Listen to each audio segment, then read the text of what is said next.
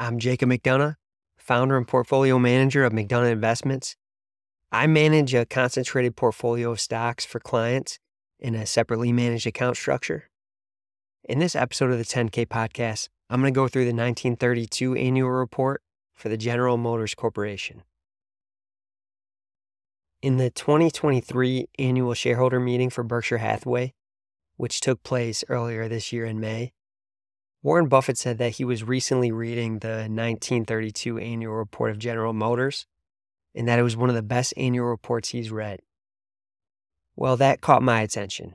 Warren Buffett has read his fair share of annual reports, and this one in particular stood out to him. Once I heard that, the 1932 annual report of General Motors went to the top of my list in terms of reading material. Near the beginning of the annual report, it says that, quote, "In addition to the usual treatment of the subject, there has been added a review of the effects of 3 years of the current Industrial Depression on the corporation's operating position," end quote. In the final episode of the great TV show, The Office, Andy Bernard says, "I wish there was a way to know you're in the good old days before you've actually left them." Along those same lines, I've always wondered when exactly people knew they were in the Great Depression when it was actually happening. When I look up the history of the Great Depression, the years listed range from 1929 to 1939. Here we are in 1932, and management mentions how they are 3 years into an industrial depression. Well, there you go. Management went on to say that, quote, "It was stated under this heading in the annual report covering the year 1931 that the automotive industry, constituting the most important part of the corporation's sphere of activity, as well as industry in general, suffered a declining trend, and that the close of that year showed no substantial evidence of any improvement in that trend.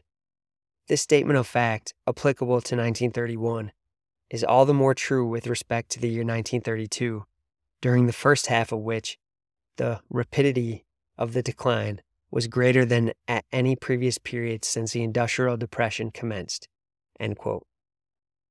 From 1929 to 1932, the entire auto industry saw its total production in dollars decline by 78%, and the number of units sold was down 75%. Things weren't much different at GM, as the company had a decline of over 70% in both units sold and in terms of revenue. Company saw its revenue decline by 37% in 1930, then by 10% in 1931, before dropping another 48% in 1932. The level of production hadn't been this low since 1918, which was 14 years prior to this period. Management goes on to write that, quote, "The principle has been recognized that conditions and circumstances have changed. To what extent they are of a permanent or to what extent they are of a temporary character is not yet known," end quote. That is the scary part of living through a crisis. With hindsight, it is easier, but in the moment, it can be difficult to tell how much of the change is permanent versus temporary. Given all of this difficulty was on a legendary scale, General Motors performed really well during the early years of the Great Depression, especially if you compare it back to their performance in 1920 and 1921, that I talked about in the last episode. I'm going to come back to this comparison though. First, let me fill in some of what happened during the 1920s, which would be known as the Roaring Twenties. During this period, the car industry continued to prove itself as an industry. Management started out the 1922 annual report by writing the following, quote, "The automobile industry is notable in having passed through 3 distinct phases in a brief period of 3 years, and at the same time having transformed itself from a member of the luxury class to that of a prime necessity. To many, the culmination of the period of inflated prices in the latter months of 1920 marked also the probable culmination of the wide demand for automobiles, then commonly known as pleasure cars. At that time, growth in the use of automobiles was compared with and attributed to the period of inflation and extravagance brought about by the redistribution of wealth in the war years and those immediately following. 2 years ago, the term pleasure car applied to all cars except commercial vehicles and properly described the then popular conception of the position of the automobile in modern life. The year 1920 witnessed the development of the automobile to its limit as a supposed luxury, with the natural accompaniment of careless and extravagant production and sales methods. Deflation following the year 1921 furnished two lessons.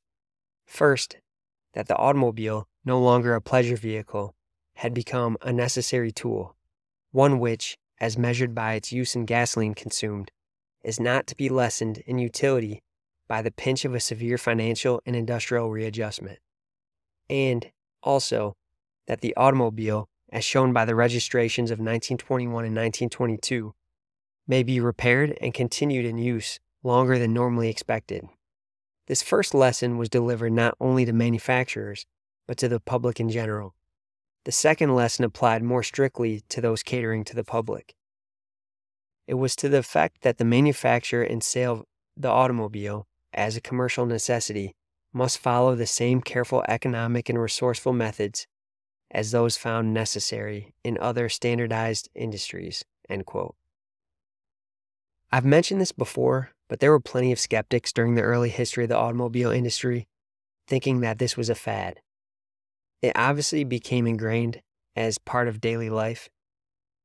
In the 1930 annual report, management had more to say about this topic, writing that, quote, "It might be well to remind the stockholders of the fact that long ago, the automotive industry passed from one dealing with what was considered as a luxury to one dealing with a basic necessity, transportation. The motor car made available individual transportation at an initial investment and at an operating cost so low as to hardly be believed. The desire to move from place to place is a fundamental desire of every individual. Hence, the motor car, next to food, clothing, and shelter, has taken the first place in the budget of the individual. The thought has been advanced by many authorities, entirely within reason, that the automotive industry will lead the way to business recovery." End quote. While the industry had been battle-tested and had proven itself, General Motors itself was on the rise. Its position in the industry kept getting stronger and stronger. The company had a major jump in market share in 1927, though. The main reason for this was that Ford shut down its major production facility that year to retool and design a new car after the Model T had become obsolete. In the 1927 annual report, management noted that, quote, "During 1924, the corporation manufactured approximately one car in every six produced in the United States and Canada. In 1925, this was increased to one car in every five. In 1926, again, to somewhat better than one car in every four was made, and in the year 1927, the corporation produced 44 cars out of every 100, or a little less than one out of every two. The sales of the corporation during the year under review represented by far a greater aggregate value and a greater number of total units than those of any other automobile manufacturer in the world," end quote. GM had 44% market share in 1927. General Motors was steadily improving its position in the industry. During the 1920s, the number of units sold grew at a compound annual rate of over 19%. while revenue compounded at a rate of more than 11% per year. This meant that the number of units sold went from over 393,000 in 1920 to 1.9 million in 1929. Revenue grew from $567 million in 1920 to over $1.5 billion in 1929. The company sold 4.8 times as many cars in 1929 as it did in 1920, while revenue was 2.7 times higher over this time frame. The cost of a car kept getting cheaper for the end consumer, even though the quality of the product was increasing. Here's what GM had to say about this in the 1924 annual report. Quote, "It has been, and undoubtedly will continue to be, the policy of the industry to share the economies flowing from increased production with the purchaser through either lower sales prices or betterment in quality, or both. At times, such economies have been anticipated and sales prices established that could only be justified by greatly increased volume. The time has come, however, when any great increase of volume must be gained not from additional reservoirs of new buyers or new markets unworked by other manufacturers, but on the contrary, from well-exploited markets intensely cultivated by all manufacturers. Under such circumstances, price reductions in the future face entirely different conditions from those which have prevailed in the past. Important economies have been affected during the year 1924. It is the policy of the corporation to pass on to the ultimate consumer economies that are affected in the form of betterment of quality, serviceability, and performance of product. The corporation today is giving the purchaser greater value for the dollar than at any other time in its history." End quote. Even though the sales price per car was getting cheaper, profits went up at an even higher rate from what I assume was the result of economies of scale and production. Management refers to economies that they achieved as they scaled. I'm unable to view this firsthand, though, as there isn't a full income statement during this period. I would have loved to see how gross margins changed during this time period and how expenses for corporate overhead fared as a percentage of revenue. Net profit margins could have more fluctuations than would be the case as you move higher up the income statement. And I'm curious how margins changed over time. For now, I'll have to work with what I've got. The company was able to grow its profits at a fast pace, though, as net income was 6.6 times higher at the end of the decade, which was a compound annual rate of over 23%. As profits rolled in at GM, the cash on the balance sheet started to pile up. The company operated pretty conservatively from a financial standpoint. GM did spend money on CapEx, and they also made plenty of acquisitions, but the company had some excess cash that it decided to hold on to in most years throughout the 1920s. As I mentioned in the last episode, GM had a major inventory problem in 1920 and had to take on $83 million of short-term debt that year. The firm had some cash at that time, though, resulting in net debt of $36 million for GM at the end of 1920. The company became debt-free in 1924 and remained that way for the rest of the decade. By 1929, GM had cash of $127 million on the balance sheet without any debt. This turned out to be a wise move. Some companies feel the need to spend money as soon as they get it. The money is burning a hole in their pockets. This is what got some of the banks into trouble recently, like Silicon Valley Bank. Deposits flooded into Silicon Valley Bank in recent years, growing from just under $62 billion in 2019 to over $189 billion of deposits at the end of 2021. Deposits more than tripled in 2 years. This means that the bank had a ton of cash flow into it, and it got busy right away putting that cash to work. Instead of patiently waiting for the right investment, whether that was in the form of loans, stocks, or bonds, the firm put that money to work right away, mostly in long-term mortgage-backed securities. In the short term, this helped the bank keep its return on equity high. The longer the time horizon, though, the more this exposed the bank to risk from changing its interest rates. The bank reached for higher yield, and this resulted in its failure. My point is that you don't have to be in such a hurry to put all your capital to work on day one. You can be a little patient. This kind of patience does hurt your return on equity, though, at least in the short term.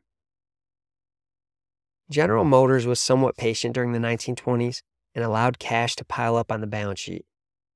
With that being said, the firm did make some moves, though. In 1929, GM spent $65 million on acquisitions. The firm acquired 80% of a German car company in an attempt to help expand its business in Europe. GM also acquired an interest in a few manufacturers of airplanes and airplane parts. The company also internally formed the General Motors Radio Corporation, as management recognized that, quote, General Motors already had technical ability, manufacturing capacity, and opportunities for distribution, end quote. In terms of distribution, I assume they plan to be the ones making the radio that went into each of their cars. GM also acquired a spark plug company, a Canadian car manufacturer, and a manufacturer of car starters and ignition systems. Here's a fascinating excerpt from the 1929 annual report.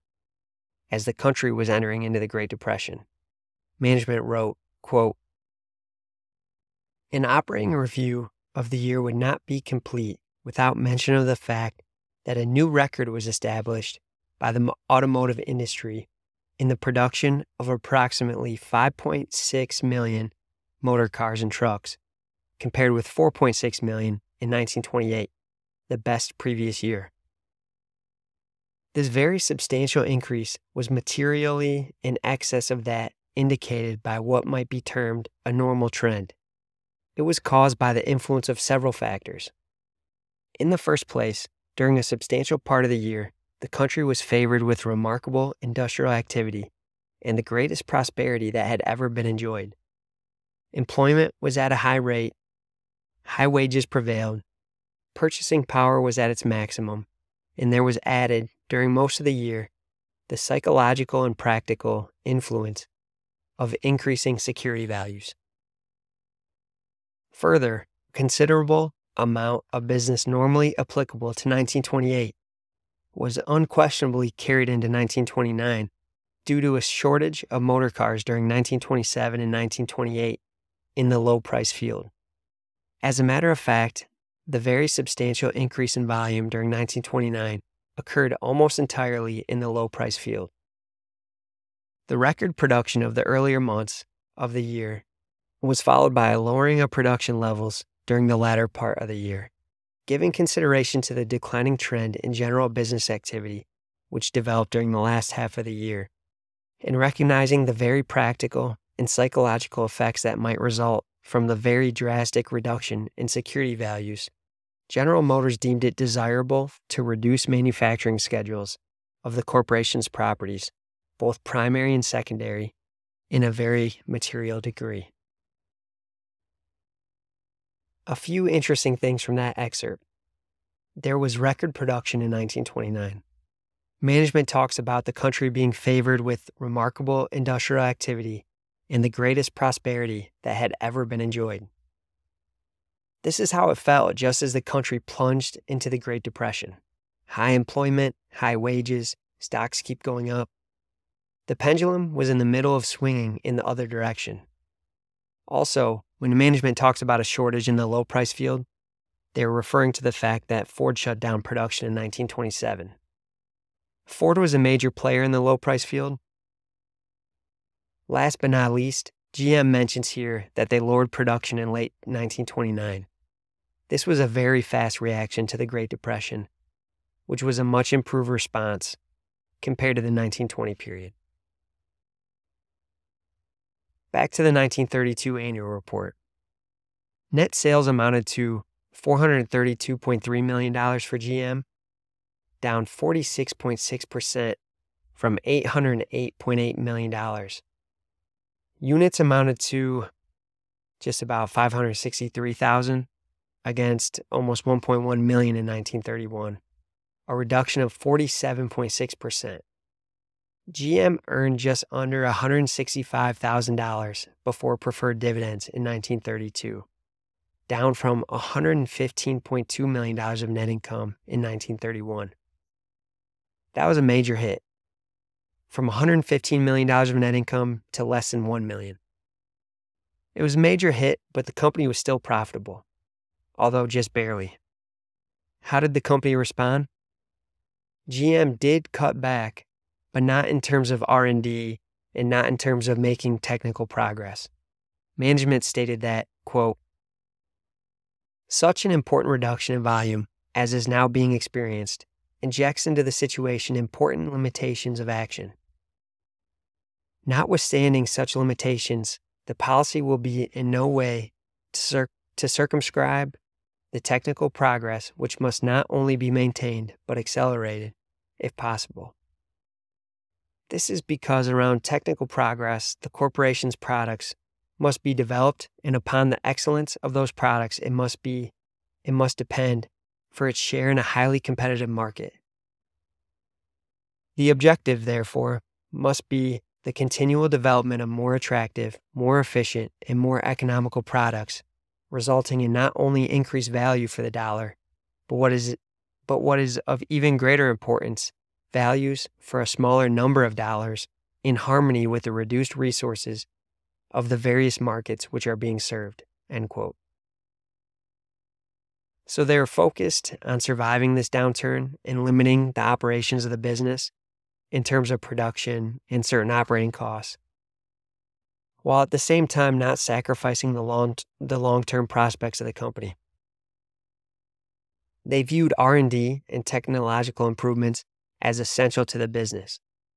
Management wrote that, quote, "The problem that a situation of this character presents to an institution like General Motors is to control its operations as well as to adjust its course so as to carry through the period, irrespective of how long or short it may be, in such a manner as to protect most effectively the broad interests of stockholders."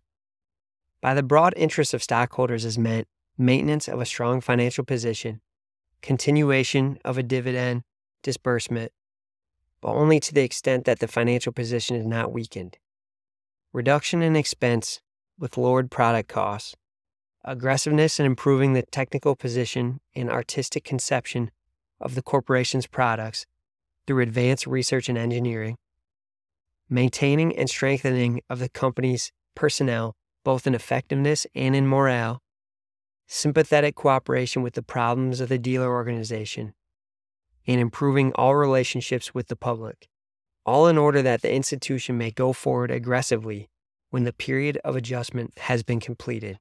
End quote. Survival is first and foremost on GM's mind, but the company does recognize that an opportunity will come around knocking again eventually. Management notes that although sales are down, people are still driving at about a similar level. Management says that, quote, "Total registration of motor cars has been but slightly reduced during the Depression period, and that gasoline consumption has been well maintained, reaching an all-time peak in 1931 and recording a reduction of only 7.5% for the year 1932. Demonstrates that there is being rapidly depleted an important amount of motor car mile inventory." End quote. So gasoline consumption is only down 7.5% in 1932, while revenue is down 47%. Cars in use are depreciating, so eventually people are going to come back and buy a lot of cars when the economy finally recovers. Management goes on to write that, quote, "It is therefore not only reasonable to assume, but to expect with certainty that when the period of readjustment is over, the automotive industry will not only maintain its position as the world's most important industry, but its rate of recovery will be accelerated by the depreciation and obsolescence of existing equipment, which has taken place during the years of subnormal production." End quote. The best companies get stronger during the tough times. If GM can survive, some of its competition will be diminished during a downturn as strong as the Great Depression. The competitors that do survive might not have the financial stability to invest in R&D and product improvements, so GM can extend its lead over other car manufacturers by having the strength to keep investing in itself. General Motors was profitable all through the Great Depression up to this point, although profits were close to zero in 1932. GM earned $248 million in 1929, $151 million in 1930, $97 million in 1931, and only $165,000 in 1932. So how was GM able to handle the Great Depression and remain a strong, profitable company? I just finished reading about how the abrupt economic downturn in 1920 and 1921 almost brought GM to its knees. The decline in GM's business was about the same in 1921 as it was in 1932, as units sold and revenue both declined around 45% in both years. Why was it different this time? Well, the decline in the earlier period happened in the late part of 1920. This led to the level of inventory, as well as the level of debt, at GM jumping in 1920, while the decline in revenue occurred in fiscal 1921. In the last episode I did on the 1920 annual report of General Motors, I mentioned that inventory reached $209 million in October of 1920. The company had to borrow $83 million of short-term debt against this inventory that it was unable to sell at the time, while having entered into purchase agreements with suppliers at inflated prices. This situation was not good. Management set budgets and inventory limits that were ignored by its subsidiaries. Management wrote that the troubles of this 1920 and 1921 period were, quote, directly related to loose and uncontrolled methods, which are now corrected, end quote. This statement would be put to the test during the Great Depression. In 1924, management wrote that it believed that they would be, quote, free from the evils resulting from excess accumulation of stocks involving unnecessary storage, interest, and carrying charges, as well as drastic curtailment of production schedules, end quote. This turned out to be the case. In the 1924 annual report, management also talks about its past mistakes of immaturity. Now that the car industry is 26 years old, GM expects more maturity from the company and from the industry. This ended up being a pretty good explanation of how GM was able to fare so much better during the Great Depression. Here's what management said in that 1924 annual report, quote, "The motor car industry in evolution. It is still customary for the motor car industry to refer to itself and to be referred to by others as a new industry. In one sense, this is wholesome. That which is new is youthful, full of promise, open to fresh ideas, undismayed by obstacles, and quick to recover from its hurts. In another sense, however, there is danger in continuing too long to emphasize our newness. The man at 26 is no longer a child. He has almost, if not entirely, completed his physical growth. He has, or should have, put behind him most of the mistakes of immaturity. He should have finished his education, mastered his tools, and be fairly launched upon the second, more stable and fruitful period of his career. The motor car industry is 26 years old. All industries in their early years go through the same experience. The second quarter of a century ought to witness quite different conditions," end quote. In 1920, inventory on the balance sheet grew by over 60% from 1919 to the peak in 1920. Revenue dropped by 46% the following year, launching General Motors into liquidation mode. So what happened when revenue dropped by over 70% from 1929 to 1932? First off, 1929 was an interesting year. Management notes that business was booming for part of the year, and then the economy went into decline later in the year. All in all, revenue increased 3% in 1929. Inventory declined by 4% by the end of 1929. Inventory then declined by 28% in 1930, 22% in 1931, and then inventory dropped by another 29% in 1932. Cash increased on the balance sheet over this period from $127 million in 1929 to $173 million in 1932. The increase in cash happened even despite the fact that GM paid out dividends in 1931 and 1932 that exceeded net income. The company was able to achieve this result by reacting very quickly to the Great Depression. In the 1930 annual report, management wrote that, quote, "Previous annual reports have dealt with the methods that have been established by the corporation with respect to the operating and financial control of its worldwide activities. In the middle of 1929, there was indicated a change in the trend of business activity. A period of readjustment was in process. steps were taken to alter the position of the corporation in harmony with the change in trend. As progress was made during that year, it would become evident that the readjustment would become one of magnitude. Action was taken to readjust the whole operating organization to a basis of reduced volume, resulting in improving the present financial position and earning power of the corporation." End quote. GM was slow to react to the downturn in 1920, but they had a completely different reaction in 1929 and 1930. Financial controls improved, the company became more organized, and they also got better at tracking retail sales between the dealership and the end consumer. Here's a great conclusion that management wrote at the end of the 1930 annual report. Quote, "The experience of the corporation's operating organization has been broadened through the problems that have arisen and have had to be dealt with under the unusual conditions prevailing during the year under review. The organization is stronger and better as a result of this experience. While the financial returns were disappointing as compared with the more favorable results of previous years, it must be recognized that performance under such circumstances cannot be measured quantitatively in comparison with previous years, but must be considered with regard to the circumstances prevailing.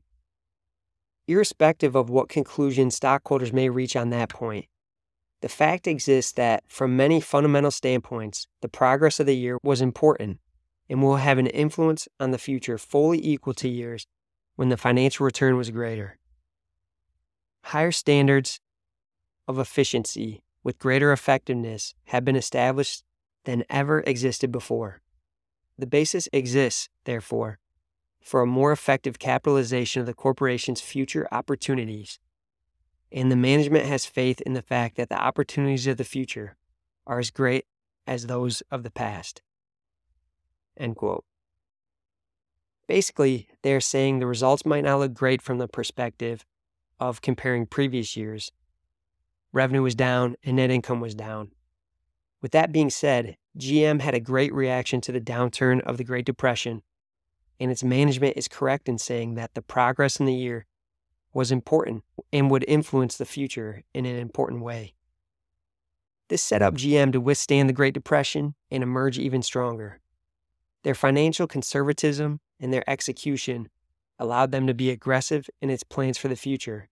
As management noted in the 1931 annual report, they wrote that, quote, "In times of subnormal industrial activity, progress is always accelerated. It is not at all unreasonable to assume that during the next 2 or 3 years, the motor car will make greater advancement on all counts than it has during a much greater interval in the past. All of this is as it should be, because through the betterment of its products, industry increases the desire to possess and is thereby stimulated.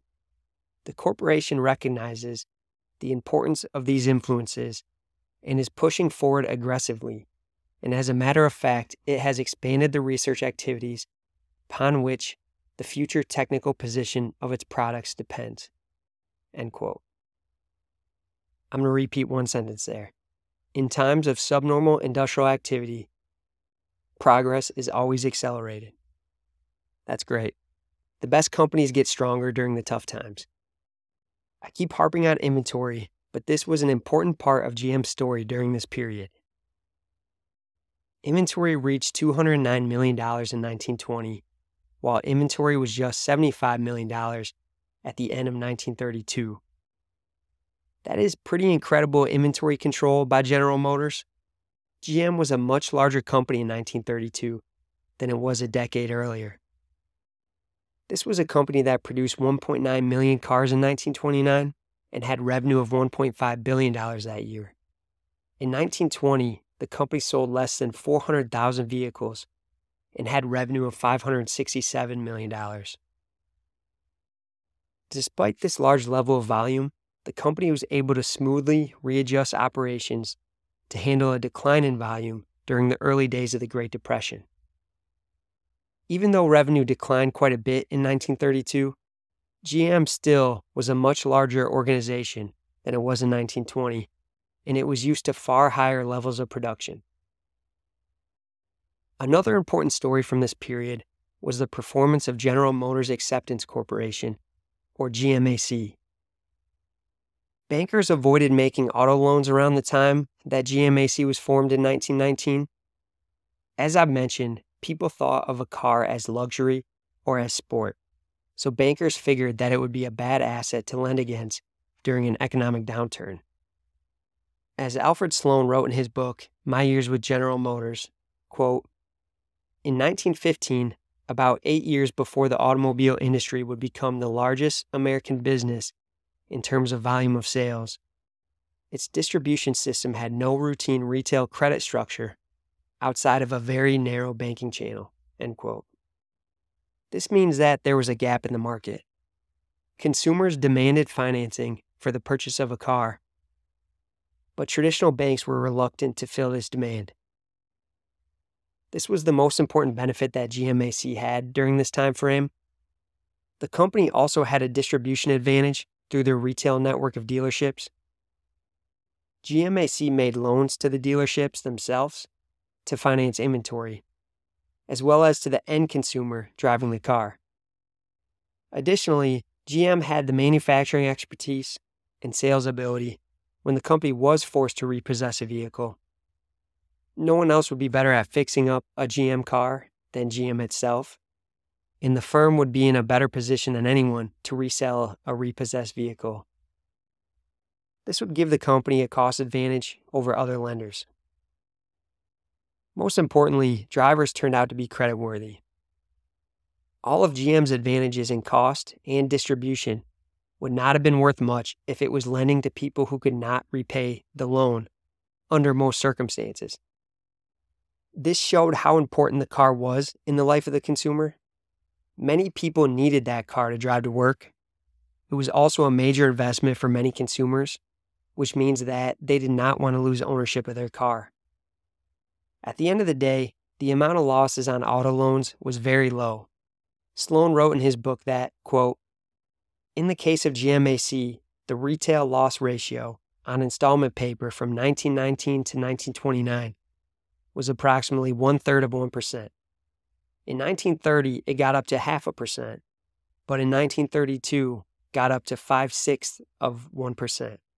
So in the worst of the Great Depression, it never got to 1%, end quote. I believe he is discussing the charge-offs of loans and that loan losses never reached 1% of the total value of their loans.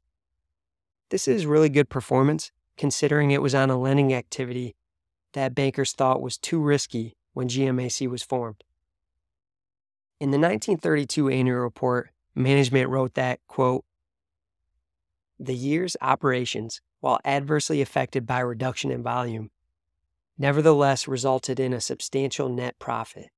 Credit losses have increased, as well as repossessions of cars, as compared with the more prosperous years of the past. Nevertheless, the credit and repossession losses are relatively small, which fact justifies the conclusion that even under the adverse circumstances, a sound foundation of consumer credit remains," end quote. They are saying that GMAC had a substantial profit in the midst of the Great Depression.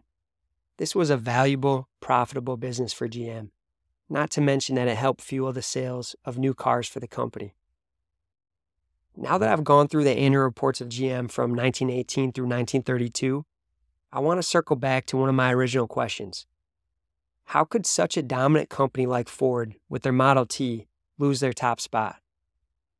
Ford and its Model T had 60% market share in 1921, 6-0. I'm going to repeat what I said in my episode on the 1918 annual report for GM. Cars travel fast, and that can be dangerous. Why risk your life with some other brand when you trust Ford and are used to their Model T? Also, a car is a major investment for the average consumer. Why risk your money on an off-brand car that could break down when you trust Ford and the Model T has already proven itself?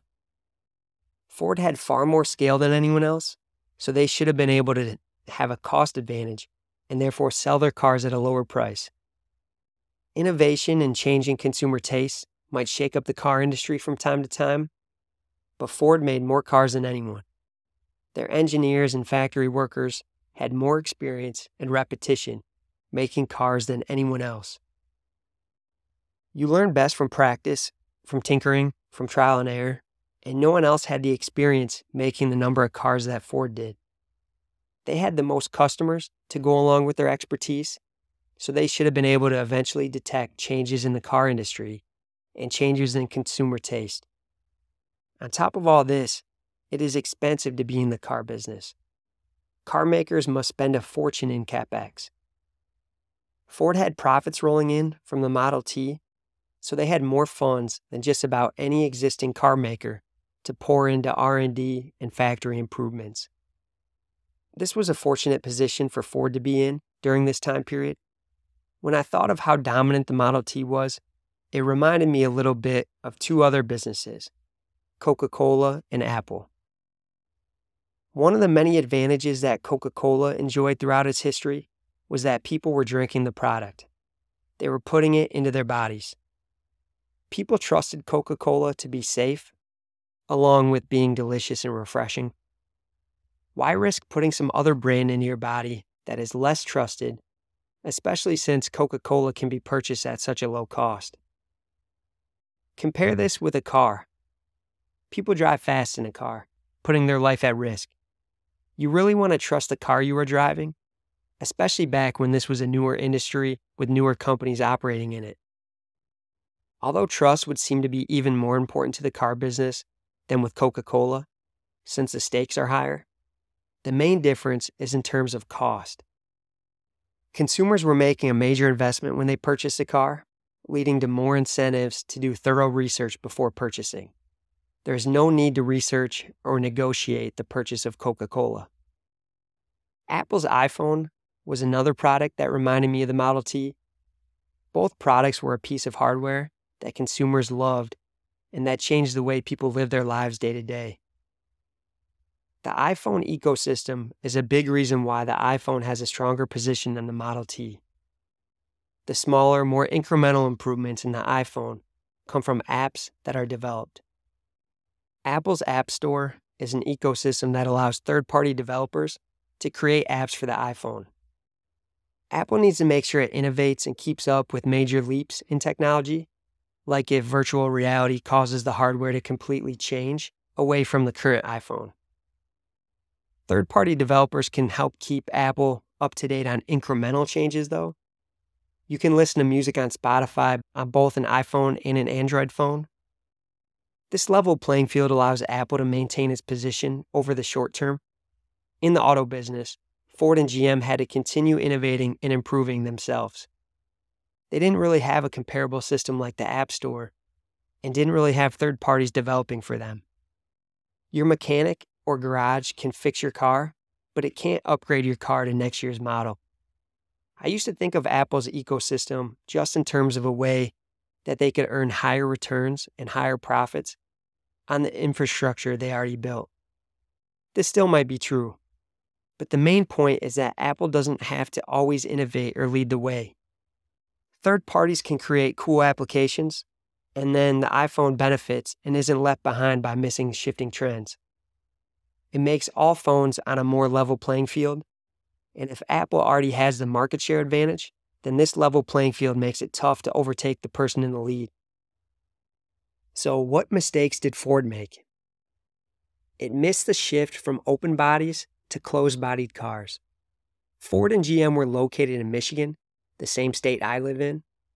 I am shocked that the closed-bodied car, one closed with a roof and doors, wouldn't be an obvious winner to anyone who experienced a Michigan winter. I don't see too many convertibles driving around in Michigan in January. The Model T was designed to have an open body, and so Ford needed a whole new design to adjust to the closed-bodied car. Ford was extremely slow and reluctant to shift away from the Model T to the closed-bodied concept. GM talked about the growing trend of the closed body in their 1919 annual report, and this was one reason why they acquired the Fisher Body Corporation that year. Ford didn't really respond fully until 8 years later in 1927 when they shut down their River Rouge plant to retool. 8 years is a long time, This reminds me of a 2018 interview that Jeff Bezos gave to the Economic Club of Washington, D.C. Bezos was asked about Amazon Web Services, or AWS.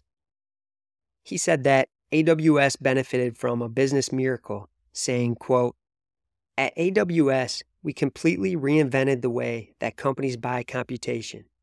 Then a business miracle happened. This never happens.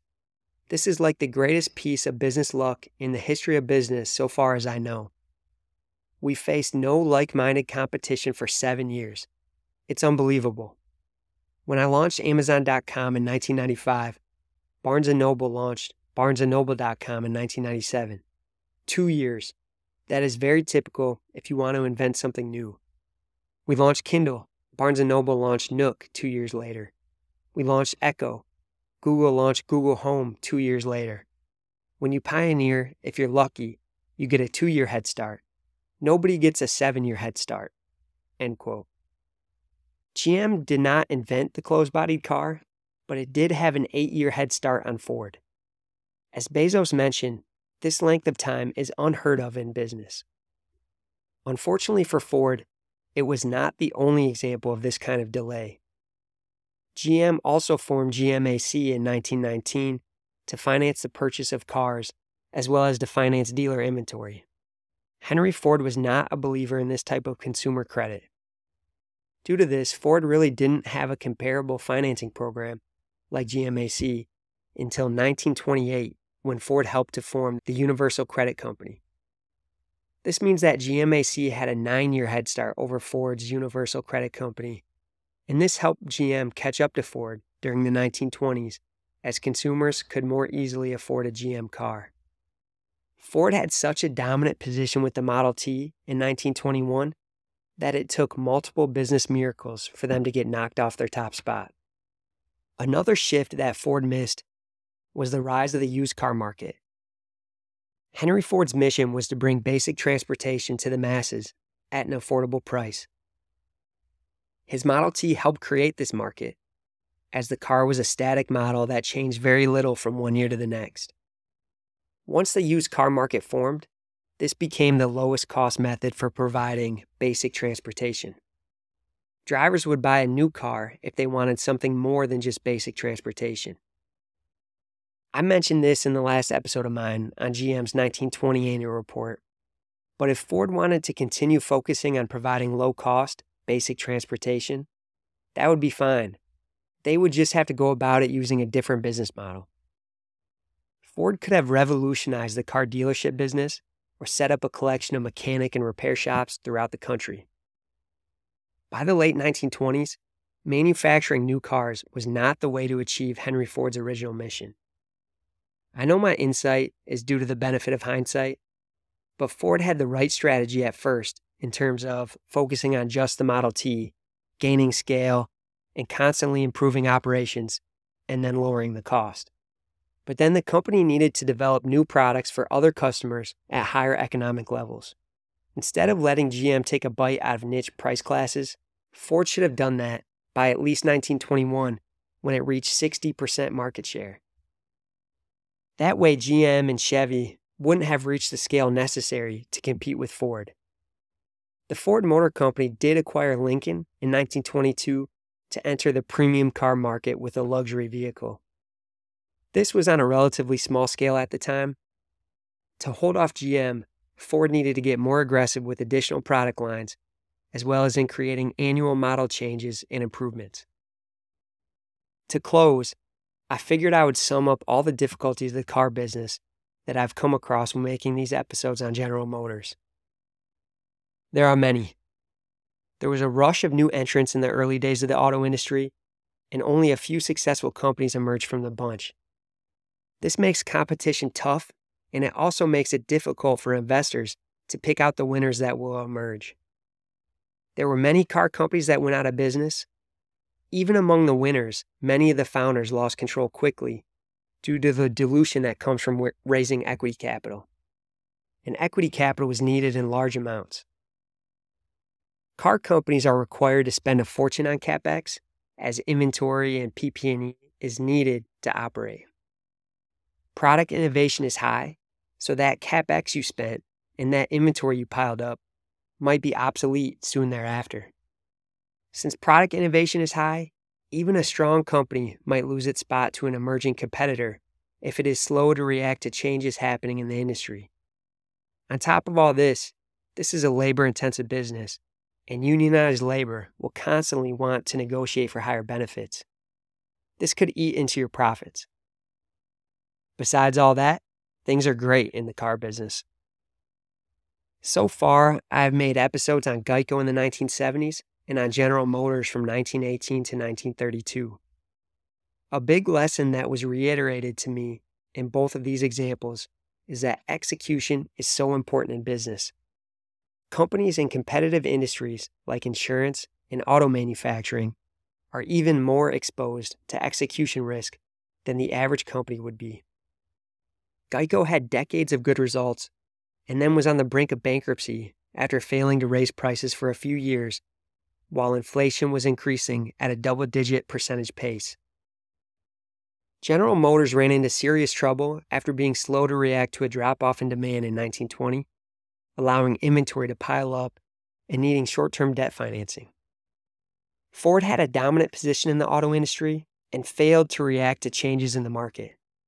No matter how great of a history you have or how strong your position in the industry is, your business must keep executing each and every day.